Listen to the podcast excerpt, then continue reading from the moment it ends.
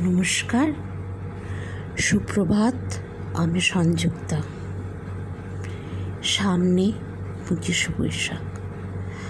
আজকে আমি পঁচিশে বৈশাখ আসছে বলে যায় আমি কিছু বলব তা নয়। কিন্তু কীরকম মনে হলো আমার? আমার কাছে ব্যক্তিগত। এই লকডাউনের সময় রবি ঠাকুর যেন আমার সঙ্গে রয়েছে প্রত্যেকটা ভাষায়, প্রত্যেকটা গানে আমাকে উৎসাহ করছেন।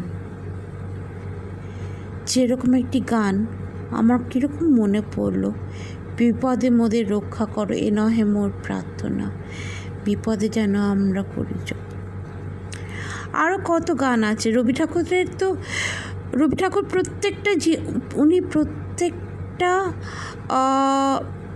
সিচুয়েশনকে নিয়ে উনি গান রচনা করেছেন। ওনার কাছে মানে আমাদের কাছে আর রেডিমেড প্রত্যেকটা গান রয়েছে যখন যখন মানে যখন যেরকম প্রবলেমে পড়ব, উনি আমাদের উৎসাহ দেওয়ার জন্য রয়েছেন। অ্যান্ড আর উৎসাহ দেওয়ার জন্য রয়েছে। আর আমাদের উনি সাইকোলজিক্যাল কাউন্সিলর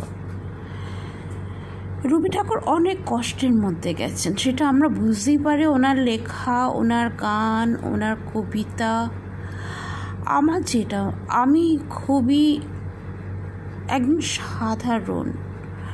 আমার যেটা মনে হয়েছিল, উনি বোধ এত কষ্টের মধ্যে গেছিলেন যেখানে উনি ওনার দুঃখ বা ইমোশনস বা এইগুলো সব ভাষায় প্রকাশ হয়েছে। ওনার গানে, গল্পে গানে, গল্পে, পদ্যে, ইত্যাদি ইত্যাদি। যার জন্য আমরা যখন যেরকম সিচুয়েশনে আমরা থাকি না, তখনই মনে হয়, ইস, একটু রবি ঠাকুরের গানটা শুনে নিত। ইস, একটু রবি ঠাকুরের এই, এটা পড়ি নিত। উনি আমাদের প্রত্যেকটা প্রবলেম সলভ করে দেন।